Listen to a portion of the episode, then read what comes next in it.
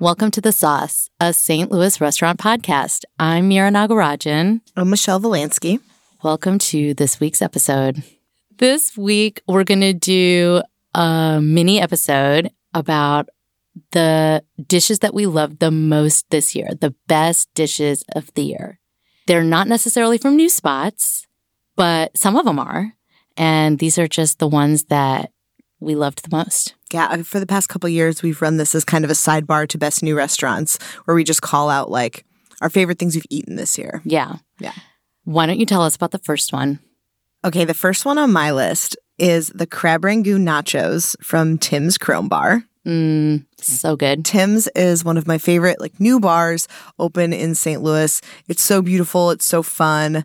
It has a really like the menu is so jovial and like silly. It everything has that vintage 70s throwback feel. So they do a lot of um, silly casual menu items like burger they have like a peanut butter and jelly sandwich that kind of thing but these nachos have lived rent free in my mind You love. The it's wonton chips that are chi- uh, topped with the crab rangoon filling, and they drizzle sweet chili sauce on it. Put fresh jalapeno slices, slices of carrot, and they top it with everything bagel seasoning, which is Such a, a move. real genius move. And yeah, it's everything you want. It's crunchy and it's creamy. It's sweet. It's spicy. It's a perfect bar snack. Love that. I get it every time.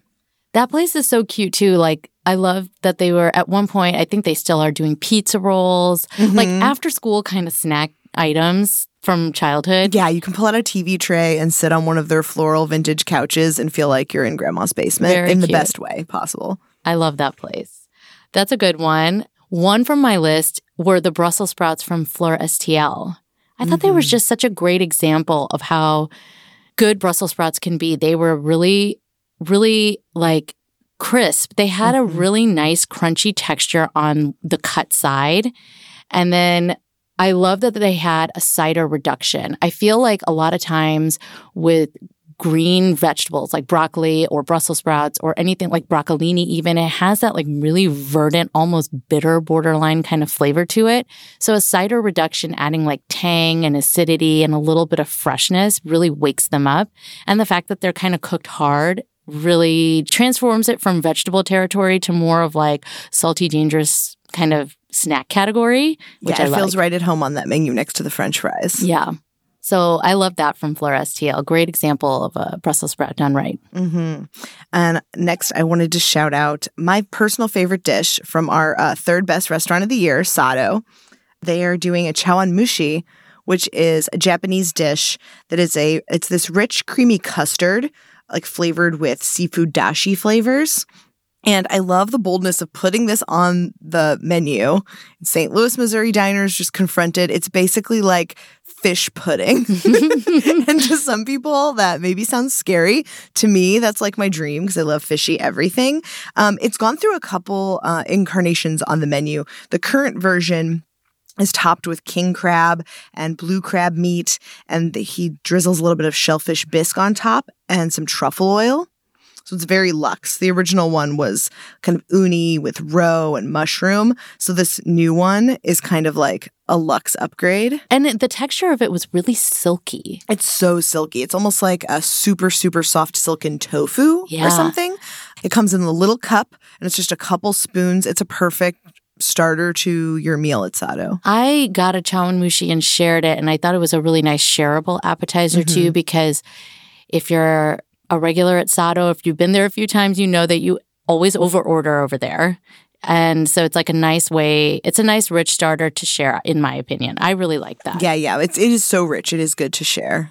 I think one of the things that I love about Sado, and we talked about this in terms of how valuable it is as a new restaurant, is is that I had not seen chawanmushi on a menu in St. Louis before Sado opened. Have you? Did you? Uh, It reminds me of the old niche egg Yeah. that Gerard Craft made back in the day, the original um, Which- niche restaurant. Which he, I think, was inspired by It- uh, yeah, it was a take on a chawanmushi. It was like an egg fill of, filled with this kind of dashi custard, and I believe he did have roe in Roe there, and some mushroom. crispy, yeah, crispy shallots maybe too. yeah. Um, which is a wonderful dish. But this one is definitely, yeah, more of um, the literal Japanese dish. Yeah. I remember, I mean, the niche egg, that's like a really great point. Classic. But in a Japanese restaurant or an Right. Asian restaurant, I hadn't seen it. And I think, either. and, and after they opened and started serving it, I went to Nobu after that and I saw that they had that on their menu. But I was like, you know, what Sado is doing with some of their more creative dishes or some of the technique with the dry aging fish and, mm-hmm. you know, sourcing that we've talked about before on the podcast, I think it really it sets the tone a little bit because it's educating the dinership and it's also inspiring to other restaurants because it's like hey we want to do a chawanmushi like let's do it that's a, that's an awesome addition to the menu so i feel mm-hmm. like their creativity is you know making us all better diners and restaurants Totally. We love places that elevate the culture. elevating the culture every day. On the beverage side, the red sangria at Bar Moro was one of my favorite cocktails that I had this year because it totally changed my mind about sangria, period. Because I never would get sangria. And I was there and I was watching the bartender put this pitcher together and it looked so rich. And there wasn't a lot of ton of like chopped up apples and stuff in it. It had, I think the version that I had had gooseberry and then there was like sliced oranges wedged into the glass so that it looked kind of like stained glass when they fill it up with the mm. liquid. Yeah, it's so beautiful. They use Spanish wine in their sangria. They use vermouth. They use, I think they use, we're using a little bit of sherry in there to really stay in theme with the Iberian uh, concept of the menu and utilizing beverages from that part of the world to make their sangria different. And it really is a standout stunner. Fabulous sangria. Also in the drinks realm, I don't think we put this in print because I just had it, but the Martin Scorsese at The Lucky Accomplice is like a dirty martini, just expanding into the category of dirty martini and what it can be and like riffing on a dirty martini in general. And this is an olive oil washed vodka. There's gin, fermented tomato water, and sake vermouth. And I think what was the garnish was a pickled pickled tomato and it was so so great. It was salty and the tomato flavor really does come through and it's just such a great example of how creative people are getting with the dirty martini trend and then savory cocktails which we've talked about before, but this is definitely a riff on a dirty martini. Yeah, we'd love to see it. One thing to mention, another beverage, is the Casa Don Alfonso espresso martini. It's a good example of an espresso martini. It's just a very sophisticated version, I think. Yeah, that trend is still holding it down everywhere. And that one is pretty much the classic textbook example. Yeah, it's not the creamy, dreamy kind. It's more of like the grown up, dark and boozy kind. Mm-hmm. Another dish that I was obsessed with this year was the boiled fish with Chinese green pepper at ChiliSpot. Chili Spot is over on Olive, like at that strip of great, authentic Chinese restaurants in University City. And this dish really shows off huajiao, which is a flower pepper. It's kind of a cousin of that red Szechuan pepper that you might be more familiar with. So it has that similar numbing heat that you're used to, but it's very herbal and floral. It's really surprising flavored. Like it's one of those dishes where if you haven't had something like that before, it'll really like surprise you. It Wow. tastes like nothing else you've ever had. And the Um, fish is kind of like on the milder side, wouldn't you Yes, say? it's this mild white fish and it's super soft and tender. And they serve it in this big simmering pot with green peppercorn oil on top. You get some crunchy bean sprouts and cucumber spears in there. It's just this green, herby, wonderful for winter dish. It almost feels like sitting in front of, you know, a really herby glass of tea, mug of tea, or, you know, something. It's it's so good. That sounds really good. I haven't had that one yet. I need to go. Yeah, it's so cool. It's one of those dishes that really is like, I've never eaten anything like this before. Love it. um, we've talked about it before, and we will keep uh, being like Paul Revere and telling everybody in town how much we love the crab cake at Wright's Tavern. It's like that colossal lump crab. And they get their crab from Fortune Fish and Gourmet in Chicago. And colossal is the biggest grade, I guess, of like Mhm. crab meat that you can buy. And it is big, chunky, hunky bits of crab in there Mhm. and it just comes you can see like it's just these big pearly pieces of crab and it's so juicy and so tender and so sweet. Mm-hmm. It's the perfect crab cake. Can't miss. And it's a giant one at that. The crab is giant or colossal. and the crab cake is also similarly colossal. Yeah, it is a showstopper when it hits the table. Yeah.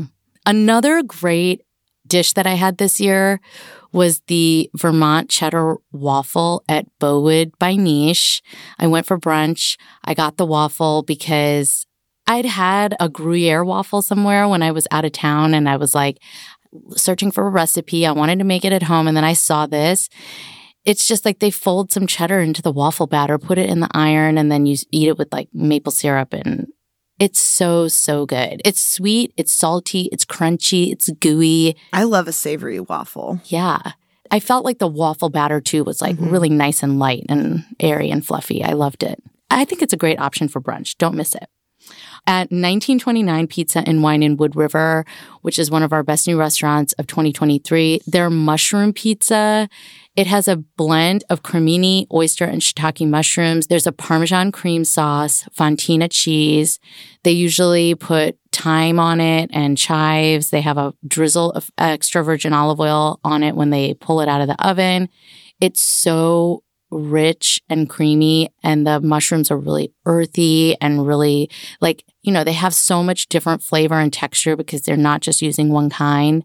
And the dough is fluffy and beautiful. It's such a great pizza. It's like, I think that and the margarita were my favorites, but the mushroom pizza really surprised me because I don't usually love a mushroom pizza. I usually think they're kind of watered down the Mm.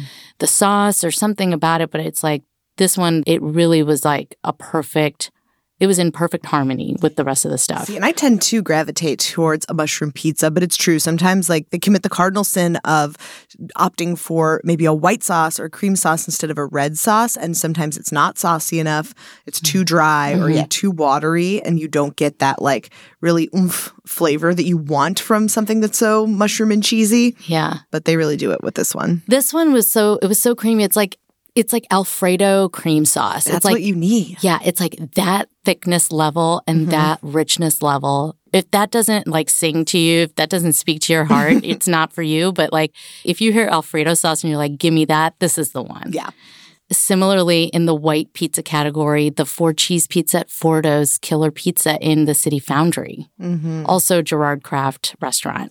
This one has mozzarella, taleggio, fontina, parmesan, and then a drizzle of honey. It's so good. The honey is the perfect finishing touch of that pizza. yeah. that's another one. We ordered that. I was a little like, oh, I hope this isn't too dry for my taste Mm-hmm. because it's it's not like a red sauce bomb pizza, but that honey makes it. Yeah, takes it to the next level Mhm. and adds like a touch of something different to kind of break, break up the richness. Mhm. Yeah, salty, savory cheese is a great pairing with sweet like that. And also their dough. I feel like their Mhm. dough is so, so fluffy. Mm-hmm. It's just a beautiful, beautiful dough. A common obsession that Michelle and I shared from the summer is the coconut tres leches cake from Taqueria Morita, which is temporarily closed. But maybe we'll have some taco news on that front in the near future. But the tres leches cake, I mean, it was one for the books. Yeah, that cake has lived rent free in my head ever since I ate it. And it was the perfect summer dish. They're open on the patio of Vicia in the summer. So you're sitting out there really sweating it out, eating all this like spicy, beautiful food from Taqueria Morita. And this is the perfect finale. They use condensed milk, evaporated milk, and coconut milk. Mhm. So it's a really rich, saturated cake. And they've had fresh chunks of papaya and mango, some vanilla, white chocolate, and they drizzle a guava syrup over the top. That was like the pièce de resistance. Ugh, yeah. So it's, and even you, I feel like you are sometimes wary of fruit desserts. You don't always love them. I don't. I feel like it's one of those things where people are like, it's fresh fruit, people love, they'll just dump it on there and it's like, whatever, we have to deal with it. But I feel like all the choices that they made really enhanced the experience. And yeah, I loved everything about it. Like the papaya, the mango was really like fresh and juicy and sweet. The guava syrup like added a sauciness that was not just like the milk. And I felt mm-hmm. like the cake was not just like, so even with Tres Leches cake, sometimes it's like, I don't know, there's something about it. Maybe it's like oversaturated with the liquid or maybe it's not enough. I don't know. This one was just like perfect. It wasn't Yeah. too wet. No. Yeah, it was like in balance. It was such a good dish. Mm-hmm. So, those are some of our favorite dishes of the year. You can always go to saucemagazine.com or our print edition or a digital edition online and see some other dishes that some other members of our staff included on their lists. There were other things that made that list, and we encourage you to check it out. Moving on, it's time for a rapid fire question round. Do you want to start? So I'm going to ask Do you prefer a gin martini or a vodka martini? A gin martini. Me too. We're both team gin. Team gin. I just need the more like personality from gin. Yeah. You know, I feel like it bounces off the savory elements that I always like. I like my martini really dirty. Yes. So I feel like it plays off the botanicals of gin so much better than just vodka. I mean, I think I've had a vodka martini here and there, and I'm not against it, but I do think that the gin ones tend to be more interesting. And I also think that, especially since there are certain bars in town that we really love to go to, they tend to like gravitate towards gin martinis more in my experience. Mhm. So I'm also just following the lead of the expert. Like, that's what they want me to have. Okay, I got it. Right. Yeah. The bartender, you tell me. Yeah. Dark chocolate or milk chocolate? My God. It depends on the day, but I think maybe controversially, I'm more of a milk chocolate person. Okay. I I think think. I think I'm dark chocolate, Yeah. but I understand the milk chocolate thing because I feel like when milk chocolate is like really done right, hmm it's irresistibly good. hmm I love the soft, like meltiness of it. hmm You know? Yeah. You're not wrong. Oh, okay. Here's a good one shoestring or wedge fries. Wedge.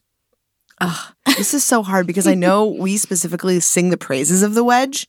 Um, consider this a call to arms for all St. Louis restaurants. More potato wedges, please. Yeah, they're unfindable right now. Yeah, for some reason, nobody is embracing the potato wedge. Chicken Scratch in the City Foundry, and also they have a location now in uh, Webster Groves, I believe. They opened with these beautiful potato wedges that they were calling um, JoJo's, right? JoJo's, yeah, I think it was. And we loved them, and they're no longer on the menu. I don't know what it is. Maybe a wedge is harder to make. Maybe it's like too much going on. It's like easier to do the fry thing. I'm sure there is a, there's some science to it that I'm not understanding, but a, a chunky wedge hmm and Crispy with mashed potato filling. oh my gosh, be still my heart. It's true. It's great. And listen, I did just give that uh, monologue, but I think I might pick shoestring first. I love how crispy it is. And I love that I can pick, like, you can choose your own adventure. You just pick like one and dunk it, or you can pick like a big fistful Mhm. and get like tons of crunchiness in your bite. And really, as much as I do love fries, they are a vehicle for sauce for me. Yes. I love dipping in an aioli or a ketchup or a cheese, just any kind of dip. Yeah. And so shoestring, I can really just go to town with the dip. Yeah. It's all about the sauce. Mm-hmm. It's like almost uh, quantity over quality. Yeah. I I don't understand. care. No. And you also like are partial to the sweet potato fry, regular potato fry shoestring mix. The mix, yes, that's um, the first restaurant I saw doing that was Cleveland Heath. Yeah. Um, they would always do that, and they served it with like this tangy aioli, so that sweet, uh, savory, salty mix was really front of center, and I loved it. Yeah. Burger Champ is doing the mix now too. We Mhm. had yeah, that recently. Burger Champ is doing a similar thing. They're great. Ranch, yes or no? Yes, A thousand times yes. resounding yes. yeah, we love ranch. We feel very passionately about ranch. Good ranch. Good ranch. Yeah, we've been trying to decide how to talk about ranch in the magazine. We've talked about doing like a short list or like ranking best ranches. It, it would be a huge undertaking. Yeah. We're gonna we're up to the task. I think we've figured out an answer for this. Yeah, yeah. Stay tuned. Stay tuned for all the ranch heads out there. What's your favorite ranch locally? Do you have one?